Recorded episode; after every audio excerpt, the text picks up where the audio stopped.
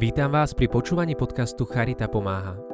Charita pomáha je projekt, ktorý spája Slovenskú katolícku charitu a 10 diecéznych a arcidiecéznych charit a vďaka ktorému sa na jednom mieste dozviete, čo robíme na území celého Slovenska aj mimo neho pre ľudí, ktorí našu pomoc potrebujú. V našom podcaste hľadáme odpovede na zložité sociálne otázky a ponúkame cesty k pomoci. Prajem vám príjemné počúvanie. Týmto dielom vás prevedie Monika Čopíková zo Slovenskej katolíckej charity. Prvou hostkou nášho podcastu je Janka Fedáková, ktorá je dlhoročnou dobrovoľničkou Charity. Ako dobrovoľnička vycestovala s nami niekoľkokrát do Rwandy, krajiny subsaharskej Afriky, kde nám pomohla založiť vzdelávacie centrum pre malé deti v skudobných rodín. Centrum momentálne navštívuje približne 100 detí, a s Jankou sa budeme rozprávať práve o tom, ako centrum funguje, akú pomoc predstavuje pre tieto deti a o Jankyných skúsenostiach s dobrovoľníctvom. Janka, vítam ťa v tomto našom podcaste. Ahoj. Janka, ja som teda veľmi rada, že si prijala naše pozvanie, pretože keď si mi poslala svoje informácie o sebe, tak uh, musím povedať, že na mňa veľmi zapôsobili. Ty si študovala žurnalistiku a politológiu a ako novinárka si sa venovala rozvojovým témam, ako je napríklad, písala si teda o daňových únikoch v Kenii, o vplyvu turizmu na lokálnu komunitu v Zanzibare a takisto si rozobrala izraelsko-palestinský konflikt, to sú všetko veľmi zaujímavé témy. A takisto z týchto ciest, ktoré si podnikla s nami do Rwandy, si napísala niekoľko článkov, pričom si za to bola ocenená cenou literárneho fondu. Chcem sa teda na úvod spýtať, že keďže si bola našou prvou dobrovoľničkou, ktorá odchádzala pomáhať do Rwandy, určite si vlastne vedela, že tu nebude také ľahké. Čo ťa viedlo k tomu, teda prihlásiť sa a dobrovoľničiť práve v takejto krajine, ktorá je ďaleko od domova? Bolo to možno niekedy v roku 2014, keď som sa začala zaoberať tým, že vôbec do Afriky chcem vycestovať. Ja som predtým pôsobila v Bratislave v rôznych organizáciách, kde som pomáhala ľuďom bezdomova, handicapovaným v rôznych neziskovkách s administratívou a tak ďalej. A pracovala som vtedy v spravodajstve, čo bola v tej dobe pre mňa úplne vysnívaná práca naozaj. Veľmi ma to spočiatku tešilo, ale v istom momente som eh, prestala byť stotožnená s tým, ako väčšina médií funguje. Ako s tým, ako sa spravodajstvo robí a aké správy si vlastne ten divák na konci dňa pozrie v televízii. Čiže niekedy vtedy som začala tak intenzívnejšie hľadať možnosti, ako odísť na dobrovoľnícky pobyt, lebo jednak som asi potrebovala získať iný pohľad na tú svoju prácu a jednak ma hnal pocit robiť niečo zmysluplné. Asi ako, že nie väčšinu ľudí, ktorí do niečoho takého idú. Čiže chcela som akoby posunúť svoje dobrovoľníctvo na vyššiu úroveň a chcela som možno skúsiť ísť e, za hranice svojho komfortu a asi je otestovať samú seba, čo dokážem a čo zo seba viem odovzdať ďalej. A vtedy uh, som sa teda ozvala Slovenskej katolíckej charite, absolvovala som vstupný pohovor a pôvodne som mala vycestovať do Ugandy, kde charita pôsobila už dlhšiu dobu. Nakoniec ma však vtedajší manažer pre rozvojové projekty Tomáš Horvát presvedčil, aby som to skúsila v Rwande, lebo tam charita vtedy chcela odštartovať svoje pôsobenie. No v Rwande teda nebol vtedy žiadny zabehnutý projekt a ja som teda nenastupovala do žiadneho bežiaceho vlaku, čo bolo v niečom výhodné a v niečom samozrejme náročnejšie, ale určite som za tento výber krajiny skutočne rada a Tomášovi za to ďakujem. Mm-hmm. Takže ty si vlastne s nami bola prvýkrát v roku 2015 a vieš nám povedať, keďže ten projekt nebol ešte spustený, nebolo postavené centrum, aká bola tvoja úloha v tom čase v mm-hmm. V roku 2015, teda počas prvého roka, kedy Charita pôsobila v Rwande, spolupracovala s rehoľou sestier Palotiniek, čo bola teda mm, aj pre mňa nádherná skúsenosť, pretože som mohla žiť niekoľko mesiacov v kláštore. A rehoľa Palotiniek bola teda takým našim lokálnym partnerom, čiže oni dobre poznali potreby komunity a spoločne sme tak mohli vytvoriť plán, komu ideme pomôcť, ako a kde a v tom čase Charita podporila lokálnu komunitu cez rôzne projekty sumou 40 tisíc eur. Čiže uh, vtedy išlo najmä od podporu uh, senzitívnych skupín, teda m, boli to rodiny v ťažkých životných situáciách, či už sociálnych alebo zdravotných, uh, napríklad rodiny v extrémnej chudobe, rodiny s deťmi, ktoré trpeli malnutriciou. A mojou úlohou bolo celú túto podporu nejakým spôsobom koordinovať, kontrolovať, nejako zaznamenať. Ale samozrejme, popri tom všetkom som mm, pomáhala aj inde, ak to bolo potrebné. Čiže istý čas som napríklad pôsobila v zdravotnom stredisku, kde som uh, napríklad asistovala lekárom pri vyšetreniach pacientov. Zväčša to bola taká administratívna výpomoc. Alebo som mm, učila miestne ženy angličtinu, uh, ale vlastne sa dá povedať, že sme sa tak učili vzájomne, pretože oni ma učili kinervandu, ja som ich učila angličtinu. A, lebo na vidieku v Rwande je totiž celkom náročné dohovoriť sa anglicky, lebo angličtina je oficiálny jazyk, myslím si, že iba od roku 2008. A dvakrát v týždni som otvárala takú improvizovanú škôlku pre deti. Boli to, bolo to skôr pre deti pacientov, ktorí tam čakali na vyšetrenie. A bol to taký improvizovaný priestor, kde sme sa spoločne hrali, kreslili si. Mm, a v tej dobe si pamätám, že v jeden deň nám prišlo do tejto škôlky vyše 100 detí. A v tom čase som si uvedomila vlastne dve veci, že v lokalite veľmi chýba predškolská bezplatná príprava a že ak aj bol môj nápad dobrý, bol asi nepremyslený a nedočiahnutý do detajlov. A ako keď sa proste rozvojová pomoc koná mm, v krajine, ktorú nepoznáte bez toho, aby ste kompletne posúdili situáciu. To ma vtedy naozaj veľa naučilo a z tejto skúsenosti som potom ďalej čerpala aj pri ďalších projektoch, aj pri školení dobrovoľníkov. Ty si vlastne odchádzala do Rwandy ako vyštudovaná žurnalistka, robila si v krajine viacero rozhovorov, ktoré si publikovala u nás na Slovensku. Jeden z nich bol aj rozhovor s Guatemalčanom, za ktorý si získala, ako som už spomínala, cenu literárneho fondu. Vieš nám povedať jeho príbeh? Môj kamarát Viktor Monroy na západne uh, Rwandy vybudoval sirotinec, ktorý nepotreboval peniaze od vlády ani od donorov. Bol, dá sa povedať, prvý udržateľný sirotinec možno aj na svete. Naozaj on uh, mal tam uh, množstvo podporovateľov, dokonca mu tam prišli pomáhať aj ľudia z NASA inštalovať solárne panely. A vláda mu ho zatvorila pretože chcela do roku 2020 vidieť všetky sirotince zatvorené. A neviem, aká je súčasná situácia, ale on teda z krajiny nakoniec odišiel, pretože krajina si povedala, že v rámci svojej rodinnej politiky sa majú o siroty, ktoré zostali po genocíde, postarať príbuzní. Myslím si, že väčšina z týchto detí sa ocitla na ulici. Rwanda sa rozhodla, že ona sirotince nemá a nemá ani žiadne centra pre zneužívané ženy, ani um, pre centra pre rodiny, ktoré um, nie sú kompletné, pretože možno aj takýmto spôsobom sa chcela odprezentovať smerom um, k krajinám západu.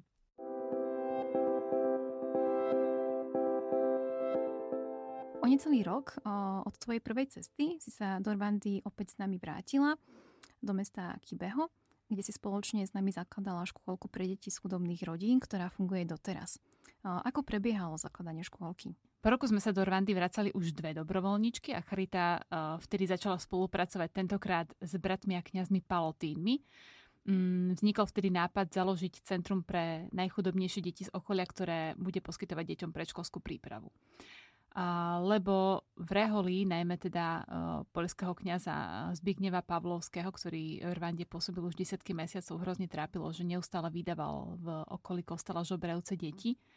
Deti, ktoré už mali chodiť do školy alebo do škôlky, ale ktorých rodičia si vlastne nemohli dovoliť im uhradiť poplatky, ktoré od nich uh, tá nedaleká škôlka žiadala. Celý proces prípravy centra bol pre nás veľkou skúsenosťou. Rehoľa mala vtedy nedaleko kláštora na Kopčeku taký nevyužívaný dom, ktorý sme nechali zrekonštruovať.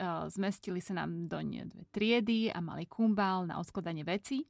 A pripravili sme ešte dve maličké stavby toaletu, ktorá sa splachovala zvonka, keď si deti umývali ruky, čím sme vlastne opätovne využili túto použitú vodu. A kuchyňu, ktorá mala rozmery možno meter krát meter, a slúžila na prípravu kaše na desiatu. A steny školky vonku aj vnútri neskôr pomaľovali dobrovoľníci. Napríklad vnútri bola kresba Juraja Janošika, keďže je to hrdina, ktorého si prisvojujú Slováci aj Poliaci, lebo vlastne celý tento projekt vznikol spoluprácou Slovákov s polskými kňazmi, tak sme tam mali aj takýto symbol. No, chystali sme otvorenie a napríklad sme vymýšľali, že ako sa budú volať e, triedy pre deti, keďže vlastne nešlo o oficiálnu škôlku, tak sme museli vymyslieť nejaký nový názov. No a v istom momente nás napadlo, že by sa tieto triedy mohli volať po zvieratkách. A vymysleli sme teda, že malé sa budú volať Monkeys a veľké sa budú volať Lions a tieto názvy vlastne ostali až dodnes. A ešte sa k ním medzičasom, keď sme otvárali uh, novú školu, nov, novú škôlku, pridalo, pridala trieda Elephants, čo nám vlastne pomáhali vyberať tento názov aj fanúšikové na Facebooku Slovenskej katolíckej charity. No a um, museli sme napríklad vybrať zamestnancov. Uh, mali sme strážnika a mali sme kuchárku, tých nám odporúčili v Reholi ale v okolí absentovala ponuka nejakých kvalifikovaných učiteľov. A ja si pamätám, ako sme sedeli a robili s uchádzačkami pohovory a že súčasťou pohovoru bolo aj to, že učiteľ spieval nejakú detskú veršovačku. Takže sme vybrali nakoniec jednu veľmi šikovnú učiteľku Elis, ktorá je s nami až dosiaľ a k nej sme doplnili mladú učiteľku, ktorá sa popri Elis a zároveň sama mohla ďalej zdokonaľovať. Takže sme mali naozaj pomerne veľa práce okolo toho celého a všetko nás to naučilo hrozne veľa. Takže vlastne založenie škôlky bolo ako keby nejakým pokračovaním toho tvojho snaženia pri prvej ceste, kedy si otvorila ty škôlku. A aký zmysel nakoniec vlastne vidíš s, od, s odstupom mm, z tejto vlastne skúsenosti v tejto škôlke, ktorú ste postavili a teda prečo bolo potrebné vytvoriť takýto priestor pre deti? No, základným zmyslom centra je poskytnúť deťom predškolskú prípravu. A hej, čiže možno si poviete, že dieťa bez škôlky sa viac menej zaobíde, ale uh, ja som to v Rwande navnímala tak, že možno úplne to tak až nie je, lebo deti v našom centre vlastne nadobudnú vedomosti, ktoré od nich už učiteľia na základnej škole očakávajú. Čiže ak ich dieťa nemá, je, myslím si, že nejakým spôsobom v rámci tej triedy znevýhodnená a jeho začiatky sú naozaj ťažké. Čo samozrejme nemusí byť katastrofa, ale ak dieťa nedostane od rodičov dostatočnú podporu, mm, tak to ľahko môže vzdať. Ale taktiež sme mali napríklad skúsenosť aj takú, že keď rodič neposlal dieťa do škôlky, bola oveľa vyššia pravdepodobnosť, že ho následne neposlal ani do školy že dieťa jednoducho ostalo pomáhať doma rodine. Centrum okrem toho, že poskytuje tú predškolskú prípravu, tak učí deti napríklad aj základným hygienickým a sociálnym návykom. To sme tiež veľmi vnímali. Deti sa napríklad u nás uh, naučili základné veci, hej, že, ako si, uh, že si treba umyť rúčky pred tým, ako ideme jesť, že si treba umyť ruky, použiť toalety. A, a získali nejaké pravidlá k týmto činnostiam a to ich veľmi bavilo že, že tam tie pravidla sú. Ale tiež sa naučili napríklad komunikovať s inými deťmi, s učiteľom a, a videli sme, že ich to posúva ďalej, lebo my sme často pracovali s deťmi, ktoré uh, vlastne nezvykli tráviť uh, čas mimo svojej rodiny a mimo svojho prostredia, v ktorom vyrastali. A viem, že prvé dni sa nám často stávalo, že, že chodili ustráchané a uplakané. Mm, napríklad si pamätám takého chlapčeka Manihira, ktorý bol aj, aj jednou z tvári postnej krabičky a on keď prišiel do nášho centra, tak to bol naozaj veľmi nesmelý a smutný chlapec, ktorý takmer nehovoril a rovnako bol aj v zlom fyzickom stave. A po niekoľkých mesiacoch, keď uh, som sa do centra vrátila, to bolo zrazu živé dieťa, ktoré sa nahlas smeje a debatuje s ostatnými a naozaj má zdravý vzhľad. Čiže to bol Čiže to bol naozaj niekto úplne iný a všetci sme sa z neho veľmi tešili. Ten pokrok detí, ktorý sa dá vidieť už po pár týždňoch, mesiacoch, je naozaj obrovský a vtedy si človek uvedomí, aký veľký zmysel uh, to centrum má. A zároveň si myslím, že podľa mňa uh, deti často boli aj inšpiráciou pre svojich rodičov a pre svojich súrodencov, lebo rodičia nám často vraveli, že čo ich tí deti doma učia a čo im ukazujú a, a sami boli na nich píšni. A ešte by som možno povedala, že uh, deti v našom centre okrem iného dostali ešte aj ďalšie uh, pridané hodnoty, napríklad, že sme uh, napríklad im pomáhame riešiť ich základné zdravotné problémy. Hej? Že nekladieme to na plecia uh, vždy len rodičom, že riešime problémy v rodine, ak sa vyskytnú a snažíme sa im pomôcť, že dobrovoľník vtedy zasahol a ide do tej rodiny a, a pýta sa, diskutuje. A že deti u nás dostávajú vyváženú stravu, a, rodičia napríklad im môžu za istý poplatok alebo za no, upratanie okolia škôlky kúpiť u nás oblečenie. A tiež si myslím, že výhodou aj to, že deti sú v kontakte s bielým človekom, ktorý ich niečo učí, že im je zrazu kamarátom, partnerom, že to nie je ten biely človek, ktorý iba chodí po ulici a rozdáva peniaze. Že aj to na nich určite vplýva a aspoň trochu sa takto snažíme potlačiť stereotypy. A posledná vec, ktorú ešte chcem povedať, je to, že uh, na začiatku sme si stanovili určitý cieľ a, a to, že sme chceli integrovať minoritné etnikum medzi väčšinové obyvateľstvo. Lebo sme chceli, aby všetci dostali rovnakú šancu. A preto takmer polovicu detí v škôlke tvoria deti z kmeňa pygmejov, ktorí uh, tvoria v Rwande menej než 1% populácie. A hoci sú jeho pôvodnými obyvateľmi, často žijú na okraj spoločnosti. Čiže ich, ich sociálne podmienky sú naozaj mnohokrát ešte horšie ako u bežnej populácie. No a my sa v centre snažíme poskytnúť im vzdelanie, aby mali rovnakú štartovaciu pozíciu ako majoritná spoločnosť, ale zároveň sa ich snažíme včleniť medzi ostatné deti, aby vyrastali s tým, že všetci sú si rovní, lebo domáca výchova ich k tomu môže, ale nemusí viesť, ale to vlastne nie je nič bežné rovnako ako možno na Slovensku nie každý rodič správne učí svoje deti, ako vnímať menšiny. Keď už hovoríme vlastne o etnikách, tak eh, vieme, že v roku 1994 sa v Rwande odohrala genocída, ktorá spôsobila smrť takmer milióna ľudí. Bolo to teda relatívne nedávno. Cítila si sa v krajine bezpečne? Spoznávala si aj túto historickú stránku krajiny a to vlastne, ako sa obyvateľia Rwandy s ňou vyrovnávajú? Myslím si, že nie je možné v krajine žiť bez toho, aby ste sa tejto téme nejakým spôsobom vyhli. Lebo v krajine je viacero pamätných miest, lebo si pripomína udalosti každý rok. A napríklad v uliciach zbadáte rôzne nápisy, kde si môžete prečítať Kvibuka 26, kde Kvibuka po rvánsky vlastne znamená pamätaj a číslo 26, už myslím, že teraz 27, by bolo tento rok, je počet rokov, ktorí počítajú od genocídy. V hlavnom meste je napríklad Múzeum genocídy, ktoré je veľmi navštevované. Ale mňa veľmi silne zaujalo múzeum pri mestečku Murambi, kde sa vlastne niekdajšia technická škola premenila na pamätné miesto. V Murambi zahynulo, myslím, vyše 40 tisíc ľudí a je to naozaj veľmi emočne silné miesto tam vlastne v 18 učebniach je umiestnená stovka tiel kostrových pozostatkov, ktoré sú mumifikované vápnom. Čiže v Murambi vlastne vidíte človeka, ako keby v jeho poslednej chvíli pred smrťou vidíte, aký mal výraz tváre, ktorý mal od bolesti alebo od strachu. Vidíte otvorené ústa, ktoré kričia a ruky, ktoré sú zdvihnuté, lebo sa zúfalo snaží chrániť pred útočníkom. A vidíte, komu rozbili lepku a kto držal pred smrťou v náruči dieťa. Čiže mŕtvi takto rozprávajú v Murambi svoj príbeh a Rwanda chce aj takýmto spôsobom poukázať na to, že tento čin sa už nikdy nesmie stať. Ale ja som dosiaľ nenavštívila pamätné miesto, kde by bola ľudská krútosť takto otvorenia a brutálne znázornená. Takže áno, bojovala som vnútorne s týmito obavami.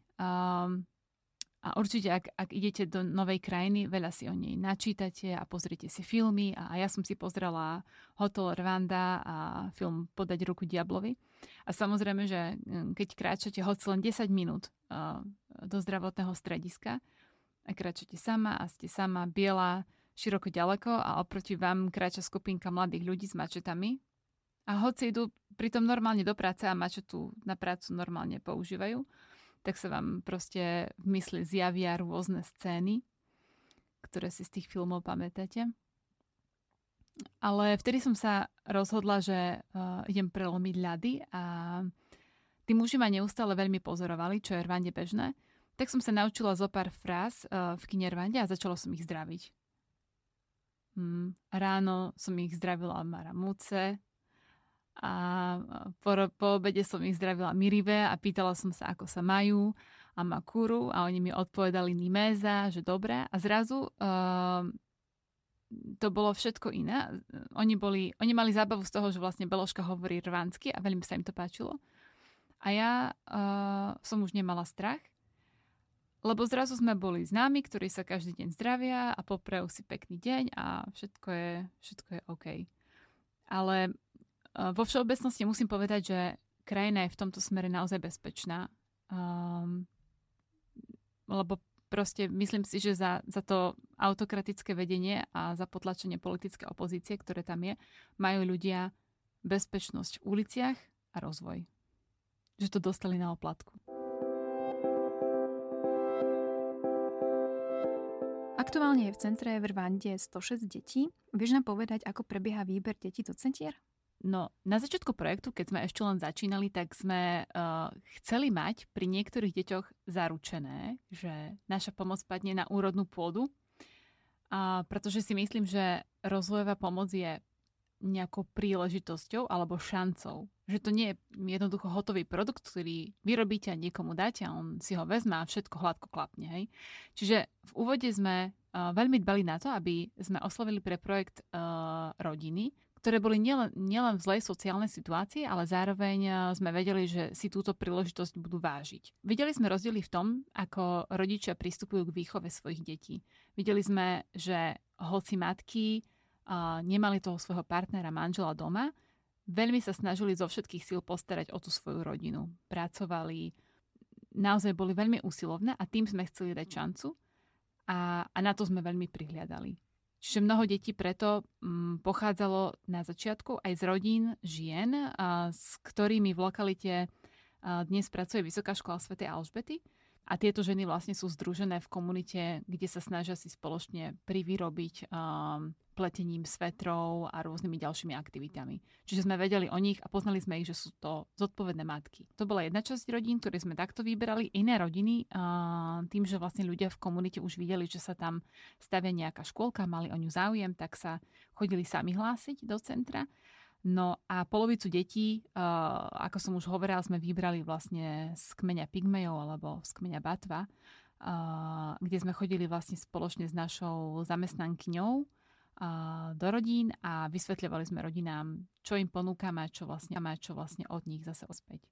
Čiže takýmto spôsobom na začiatku fungoval výber tých detí a myslím si, že a takýmto spôsobom vlastne funguje aj dosiaľ, kedy vlastne dobrovoľníci koncom školského roka, ktorý sa v Rwande končí koncom kalendárneho roka, čiže nie tak ako u nás, už, uh, už vytipovávajú deti, ktoré pošlú na základnú školu a zároveň chodia navštevovať uh, domov do rodín detí, ktoré sú našimi potenciálnymi uh, ďalšími žiakmi. V čase pandémie v minulom roku 2020 boli centra na dlhú dobu z, z nariadenia vlády zatvorené, aby nedochádzalo k šíreniu nákazy.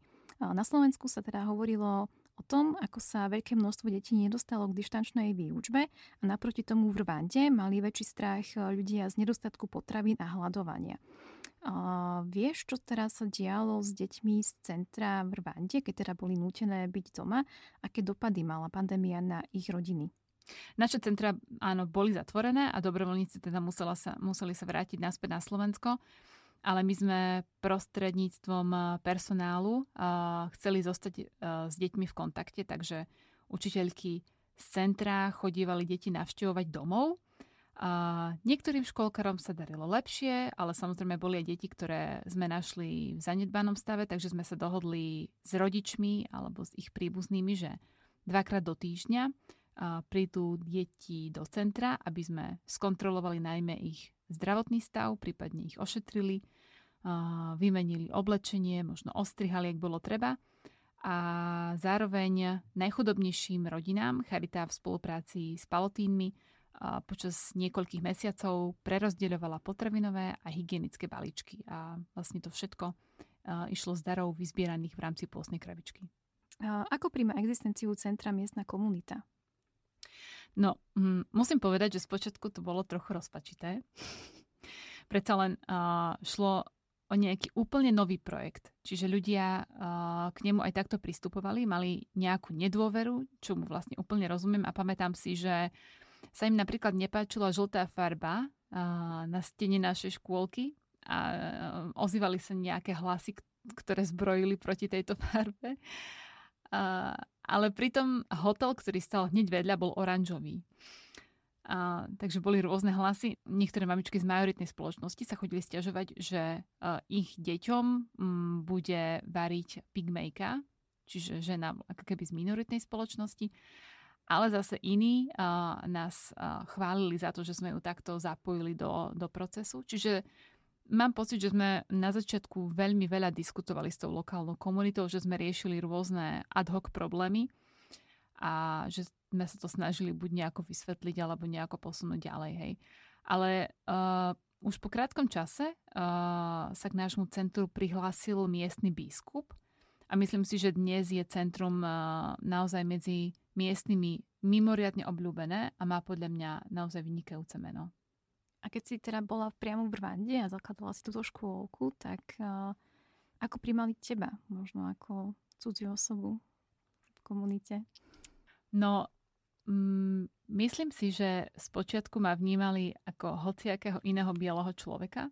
Buď, buď ide na výlet, alebo ide mm, na putnícke miesto, alebo im ide niečo rozdať ale tým, že sme tam vlastne ostávali dlhšie a že sme im priniesli aj túto hodnotu, tak si nás uh, miestni nejakým spôsobom obľúbili a, a poznajú nás dosiaľ. A možno nepoznajú mňa konkrétne, mňa pomene, ale vždycky, vždycky vedia, že keď tam sa striedajú naši dobrovoľníci, tak ich nejakým spôsobom okrikujú menom na tej ulici a vždycky ma oslovia nejakým menom nášho dobrovoľníka. Hej? Čiže buď som Monika, alebo som Lucia, alebo neviem čo, niekedy som Majana, ale že nás poznajú. A dokonca sa mi stalo, že je taká pekná tradícia, že vždycky, keď príde turista, turista alebo nejaká návšteva uh, do miestnej uh, komunity, tak uh, vždycky v nedelu na Svetej Omši ho kňaz, kňaz túto návštevu oficiálne privíta. A mňa takto tiež raz počas jednej omše privítal kňaz v kostole a vlastne povedal, že uh, to je jedna zo zakladateľiek alebo jedna z tých, ktorí, ktoré nám pomohli prevádzkovať toto naše centrum. Takže bolo vidno, že um, naozaj tá lokálna komunita si ten projekt váži. Krátko po založení centra si sa vrátila, vrátila do Rwandy s komerčnou televíziou a spolu ste nahrávali dokument, ktorý je vlastne aj teraz k dispozícii na našej stránke postnakrabička.sk Akým cieľom bolo nahrávanie dokumentu? No my sme v, te, v tom čase mali vlastne otvorenú škôlku pre deti, ako sme sa rozprávali pre tých cca 40 detí, ale vedeli sme, že záujem v lokalite o takúto predškolskú prípravu je veľký, je enormný a tým, že aj miestna komunita si to centrum obľúbila, tak chceli sme im priniesť uh, lepšiu alternatívu, lebo sme si aj časom uvedomovali, že to centrum je maličké a že tie triedy sú tmavé a, a jednoducho sme chceli um, keby dať šancu a dať lepšiu štartovaciu pozíciu viac deťom. Takže um, hlavným cieľom toho, aby sme, že sme prišli do Rwandy natočiť dokument, bol ten, že sme chceli ukázať ľuďom na Slovensku, čo uh, v Rwande robíme a zároveň ich poprosiť, v rámci tohto dokumentu o, o nejaký príspevok, pretože sme chceli otvoriť nové centrum.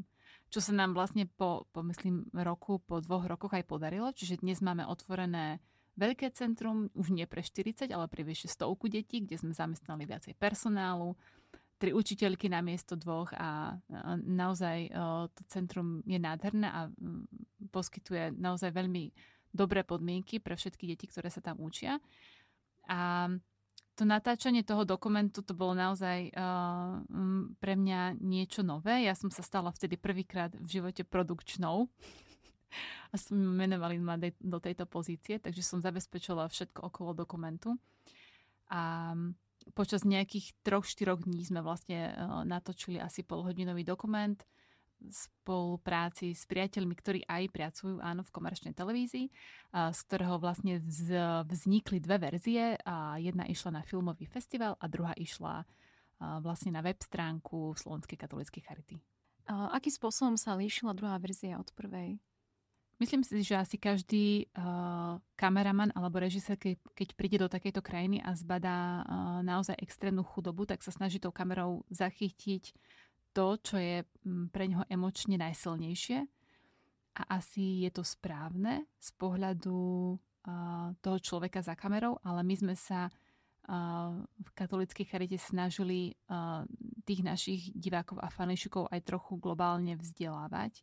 Tak sme tej prvej verzie vlastne vyhodili zábery, ktoré by ho len zbytočne utvrdzovali v nejakom stereotypnom pohľade na Afriku. Keby sme vlastne divákom ponúkli tú našu prvú verziu, tak by možno bol uh, ten náš fanúšik emotívnejšie ovplyvnený tým dokumentom a možno mm, by nám potom viacej prispel na to nové centrum, ale týmto spôsobom sme sa rozhodli neísť a chceli sme naozaj uh, možno nevydierať tých našich darcov a ponúknuť im taký reálny pohľad na život a ľudí v Rwande. Má chudoba v Afrike podobnú podobu ako na Slovensku, alebo je v niečom iná? No myslím si, že základný rozdiel je podľa mňa v tom, že ak sa človek na Slovensku ocitne v kritickej situácii, tak ak naozaj chce, má viacero možností, kde tú pomoc nájsť. Či už hovoríme o nejakom finančnom príspevku alebo o nejakej organizácii, ktorá sa stará o ľudí v čase krízy. To som si sama vyskúšala pri práci s ľuďmi bez domova, že naozaj niekedy stačí, že človek dovolí, aby mu pomohli a že sa snaží preto niečo urobiť a jednoducho to vyjde. Lenže v Rwande ten človek jednoducho nemôže čakať na pomoc, lebo možno by tá pomoc neprišla, že by sa naozaj často nedočkal a musí si pomôcť sám. Že ja si myslím, že do rozvojových krajín prichádzame najmä preto, lebo sú menej rozvinuté ako je tá naša. A keď sa pozrieme napríklad na rebríček rozvinutosti krajín, tak vidíme, že, že Rwanda sa nachádza na 160. mieste a Slovensko sa nachádza na 39. mieste. Čiže už len toto hovorí za veľa. Aby sme si utvorili nejakú, nejaký obraz, keď hovoríme o možno nejakej chudobnej rodine, tak eh, čo znamená chudoba eh, rodiny v Rwande? V akých podmienkach žijú, čo vlastne majú a čo im napríklad z našej pozície ako keby chýba? Ak sa bavíme napríklad o tom, že čím sa takéto rodiny živia, tak väčšinou uh, sú to poľnohospodári, čiže všetko, čo majú a čo, čím, čo, čo tvorí ich obživu, je vlastne to, čo si sami dopestujú. Ak si toho dopestujú viacej, tak sú schopní uh, vlastne um, ísť niečo predať na trh a, a zase niektoré rodiny nemajú na to, aby uh, vlastnili nejaké poličko, tak v tom prípade um, obrábajú poličko susedovi, za čo dostávajú od neho uh, nejaký, nejaký ten peniaz. A asi najextrémnejší prípad, ktorý som zažila, bol, že rodina niekoľko člena myslím, že 6-7, tak v tej rodine pracovala iba babka, a, ktorá obrábala takto susedové poličko a dostávalo, myslím, že to bolo 600-700 frankov, čo je u nás v prepočte 60-70 centov približne a z toho vlastne musela uživiť celú rodinu. To bol, myslím, že týždenný príspevok, ktorý dostávala.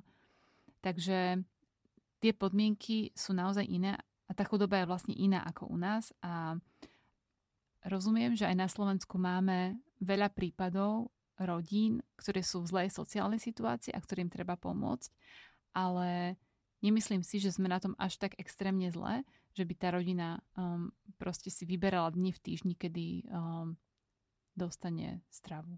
Na Charite sa u nás v súvislosti s projektami pomoci na Slovensku aj v zahraničí prizvukuje, že nejde len o jednostranné príjmanie pomoci, ale o vzájomnú spoluprácu. Teda je dôležité vnímanie vlastne odozdávanie pomoci ako spolupráce.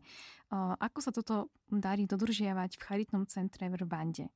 No, vždy je to o spolupráci. Čiže aj keď vychádzam z toho, ako školíme dobrovoľníkov, ktorí odchádzajú do tých krajín, vždycky hovoríme, že neprichádzame tých Neprichádzame miestnych učiť našim zvykom, ani nechceme presadzovať nejaké naše riešenia, ale jediné, čo môžeme, tak môžeme s nimi diskutovať, môžeme im poradiť, ako veci robiť lepšie, ale nie ich radikálne meniť alebo im niečo nakázať.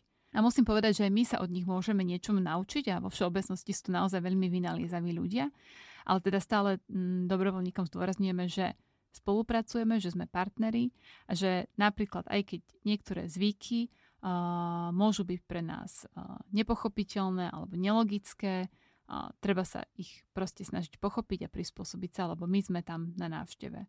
A myslím si, že rozvojová pomoc zároveň funguje vtedy dobre, ak poznáme lokálnu komunitu, ak vieme, čo tá komunita potrebujeme a ako je pomôcť a že proste neposielame darčeky niekde z bratislavskej kancelárie a nežiadame od nich za to fotky, ako sa tešia, že ich dostali a pritom vlastne vôbec nevedia, čo s nimi majú robiť a, a možno ich ani vôbec nepotrebujú.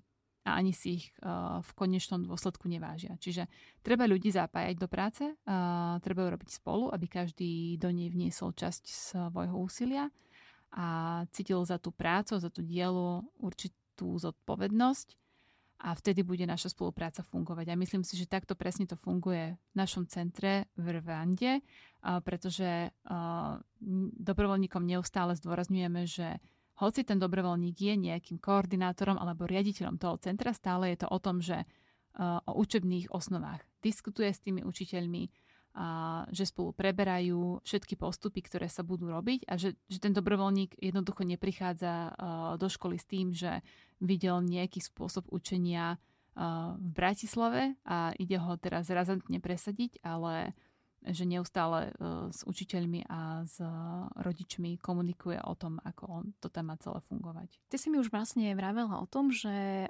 rvánske deti a takisto vlastne mladí a dospelí majú takisto svoje talenty a teraz sú to ľudia ako u nás na Slovensku.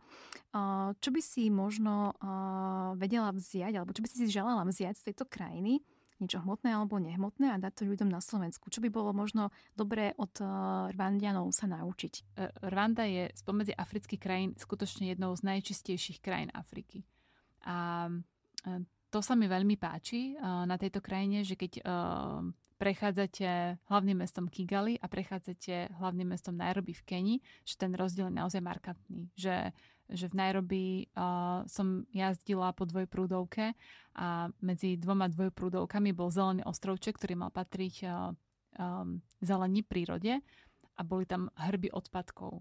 A toto naozaj v Kigali neuvidíte. Čiže to sa mi na tej Rwande páči.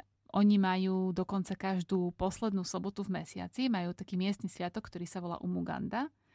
A počas tohto sviatku sú vždycky zatvorené obchody, väčšinou nepremáva doprava a všetci by mali myslím, že od nejakej 8. do obeda vykonávať nejaké verejnoprospečné činnosti. Takže napríklad, um, ak niekde spadne most, tak sa um, počas Umugandy rozhodnú, že ho opravia alebo um, pozametajú ulice alebo vysadia kvety a, a podobne. Hej. Čiže takéto verejnoprospešné veci majú na tento deň vyčlenené.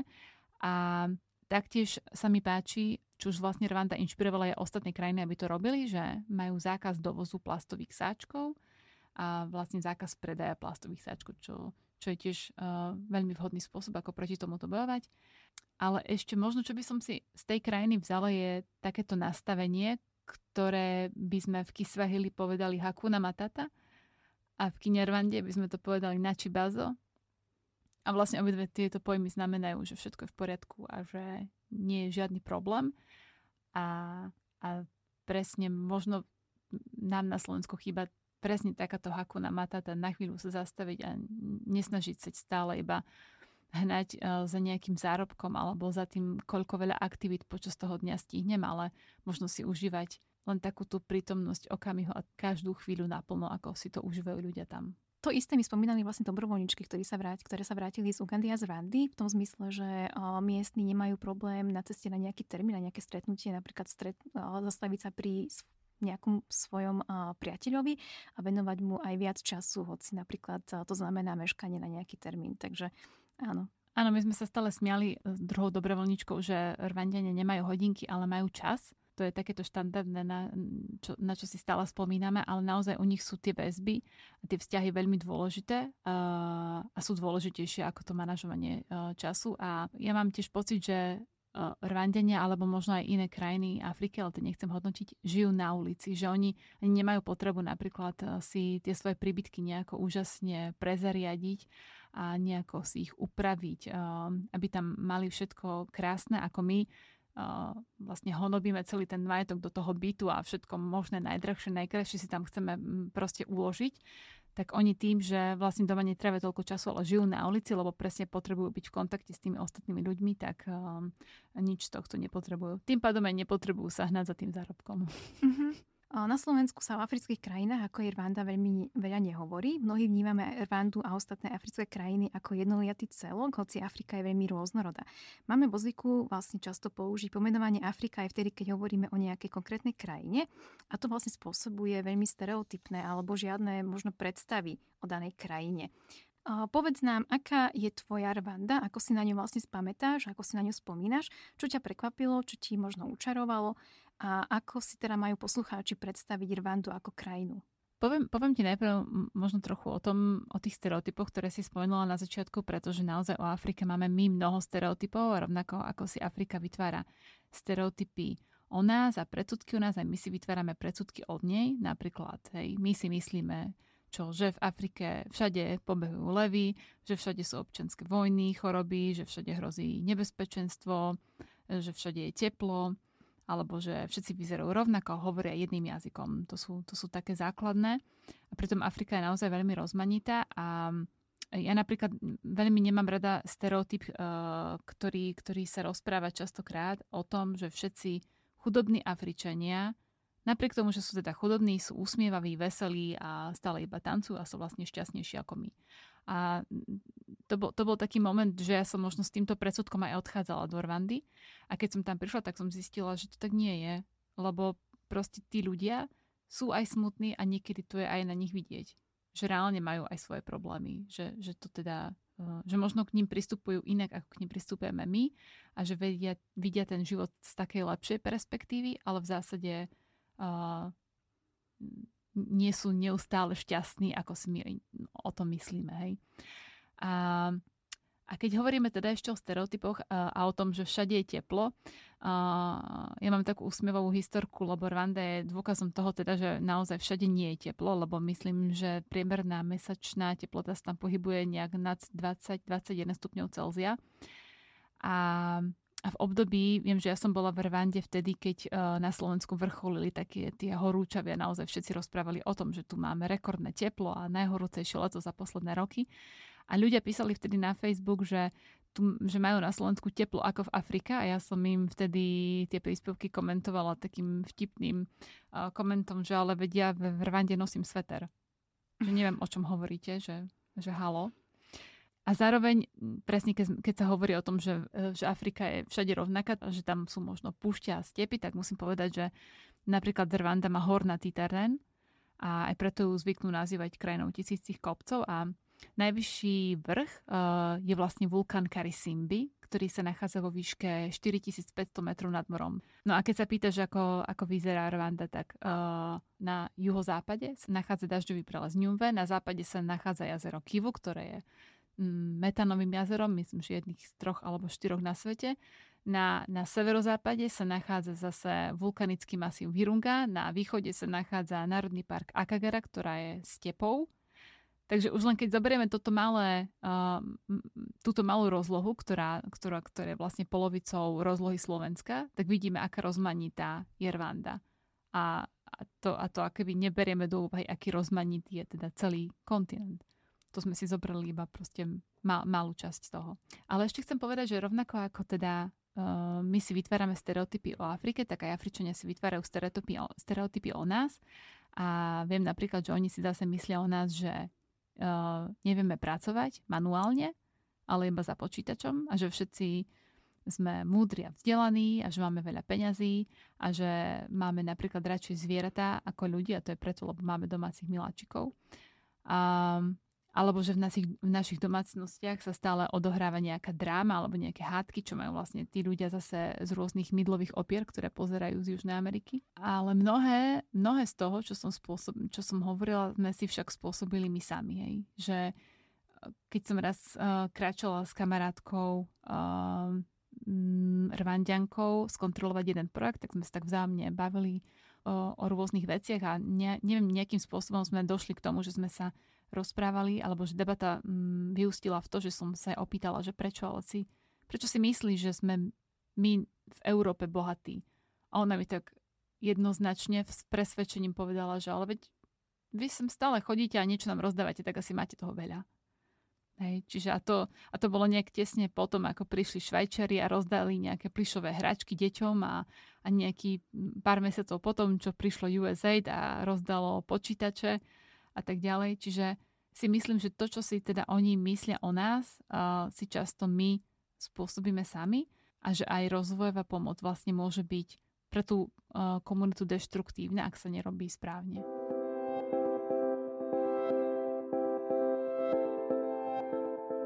Aj po návrate z Rwandy si zostala našou dobrovoľničkou a pomáhaš vlastne doteraz pri výbere nových dobrovoľníkov a ich príprave.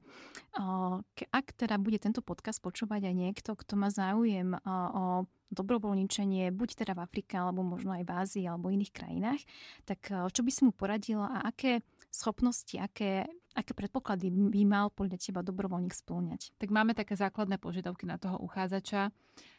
Čiže je potrebné, aby e, hovoril po anglicky, aby mal 6 mesiacov času na tento pobyt. Čo sa týka vekovej hranice, tak je to približne 22 až 45 rokov. Oceňujeme veľmi, ak má nejakú skúsenosť zo zahraničného pobytu a, samozrejme um, jednom, jedným z kritérií je aj teda otvorená myseľ a srdce ľuďom z iných kultúrnych prostredí, tak to máme uvedené. Um, a určite oceňujeme aj to, ak má záujemca uh, skúsenosť s prácou s deťmi, uh, alebo ak niečo manažoval v živote, koordinoval, lebo napríklad v Rwande je to skôr uh, koordinačná pozícia, to, čo má dobrovoľník. Uh, rovnako ak už pôsobil uh, záujemce na Slovensku v nejakej NGOke, uh, tak nám to veľa napovie o jeho charaktere. Uh, no ale veľa sa však rozprávame aj o nejakých vzájomných očakávaniach, pretože ak je očakávanie človeka iba niekam vycestovať, možno si odpracovať niekoľko hodín na projekte a zvyšok uh, pol roka možno spoznávať krásy krajiny, tak asi nie je úplne na správnom mieste a snažíme sa ho nejakým spôsobom nasmerovať ďalej, ale teda pre nás je veľmi podstatné, aby človek, ktorý prišiel, uh, nám o svojich očakávaniach povedal a aby sme sa dokázali spoločne zladiť. Aby, aby on vedel, čo my čakáme od neho a aby my sme vedeli, čo on očakáva od tohto projektu a aby sme boli um, proste v súlade. Uh-huh. Pretože uh, môže prísť človek, ktorý má uh, skvelé referencie, má skvelé skúsenosti, odhodlanie, naozaj zápal. Ale, a možno všade inde by ho zobrali všetkými desiatimi, lebo je, je to naozaj um, perspektívny dobrovoľník, ale jednoducho um, pre žiadny z našich projektov uh, sa nehodí z nejakých dôvodov. Čiže v, v týchto situáciách uh, sa naozaj veľmi snažíme um, s dobrovoľníkmi hovoriť a, a nasmerovať ich a, a nejak diskutovať o vzájomných očakávaniach, aby sa aj on cítil dobre na tom projekte a aby sme aj my zároveň mali správneho človeka. Častokrát hovoríme s dobrovoľníkmi aj o nejakých ich prípadných strachoch, že čoho sa obávajú a že či naozaj tento strach je opodstatnený a že či náhodou uh, nemôže byť ten pobyt, nemôže mu ten strach znepríjemniť ten pobyt natoľko, že ho budeme musieť napríklad skrátiť. Hej. Mm, napríklad uh, veľa ľudí má strach z malárie, my im vysvetľujeme, ako sa majú pred maláriou chrániť, samozrejme mm, dáme školenie a zároveň, ak ten dobrovoľník dostane maláriu, tak sa o ňoho uh, postaráme, ale možno po tejto skúsenosti sa už, uh, už nebude chcieť ostať na projekte aj o tom spolu hovoríme. Uh, hovoríme spolu napríklad o tom, čo človeku bude chýbať a ako um, sa s tým dá pracovať, lebo zase povedzme si pravdu, že byť pol roka uh, v jednom centre, v jednom komunite, uh, to, to, to proste každý môže znášať rôzne. Preto len človek uh, prichádza trochu o svoju slobodu, že nemôže sa hocikedy vybrať, že teraz idem do kina a teraz idem na kávu a teraz um, jednoducho um, si dám pauzu od tohto projektu. Mm, ale s tým všetkým sa dá jednoducho pracovať a aj preto sa snažíme tých dobrovoľníkov školiť a veľa hovoriť o, presne o nejakých vzájomných očakávaniach a o možnostiach, ktoré tam môžu robiť a aj o tom napríklad, ako vnímajú ľudí z iných kultúr, pretože potrebujeme tolerantného človeka. Takisto ako odozdávať svoje talenty a svoje schopnosti, tak vlastne musí byť ochotný učiť sa možno tomu, čo je v danej krajine dôležité, ako tam prebiehajú procesy a jednoducho vedieť sa prispôsobiť, aby nevnúcoval ako keby svoju predstavu pomoci, ale nejakým spôsobom uh, nacítil to, ako, uh, akú, tú, akú pomoc potrebujú miestni. Mm-hmm. To, to je jedna vec. A druhá vec je napríklad, že sa snažíme ho upozorniť uh, na to, ako sa v tej lokalite správa.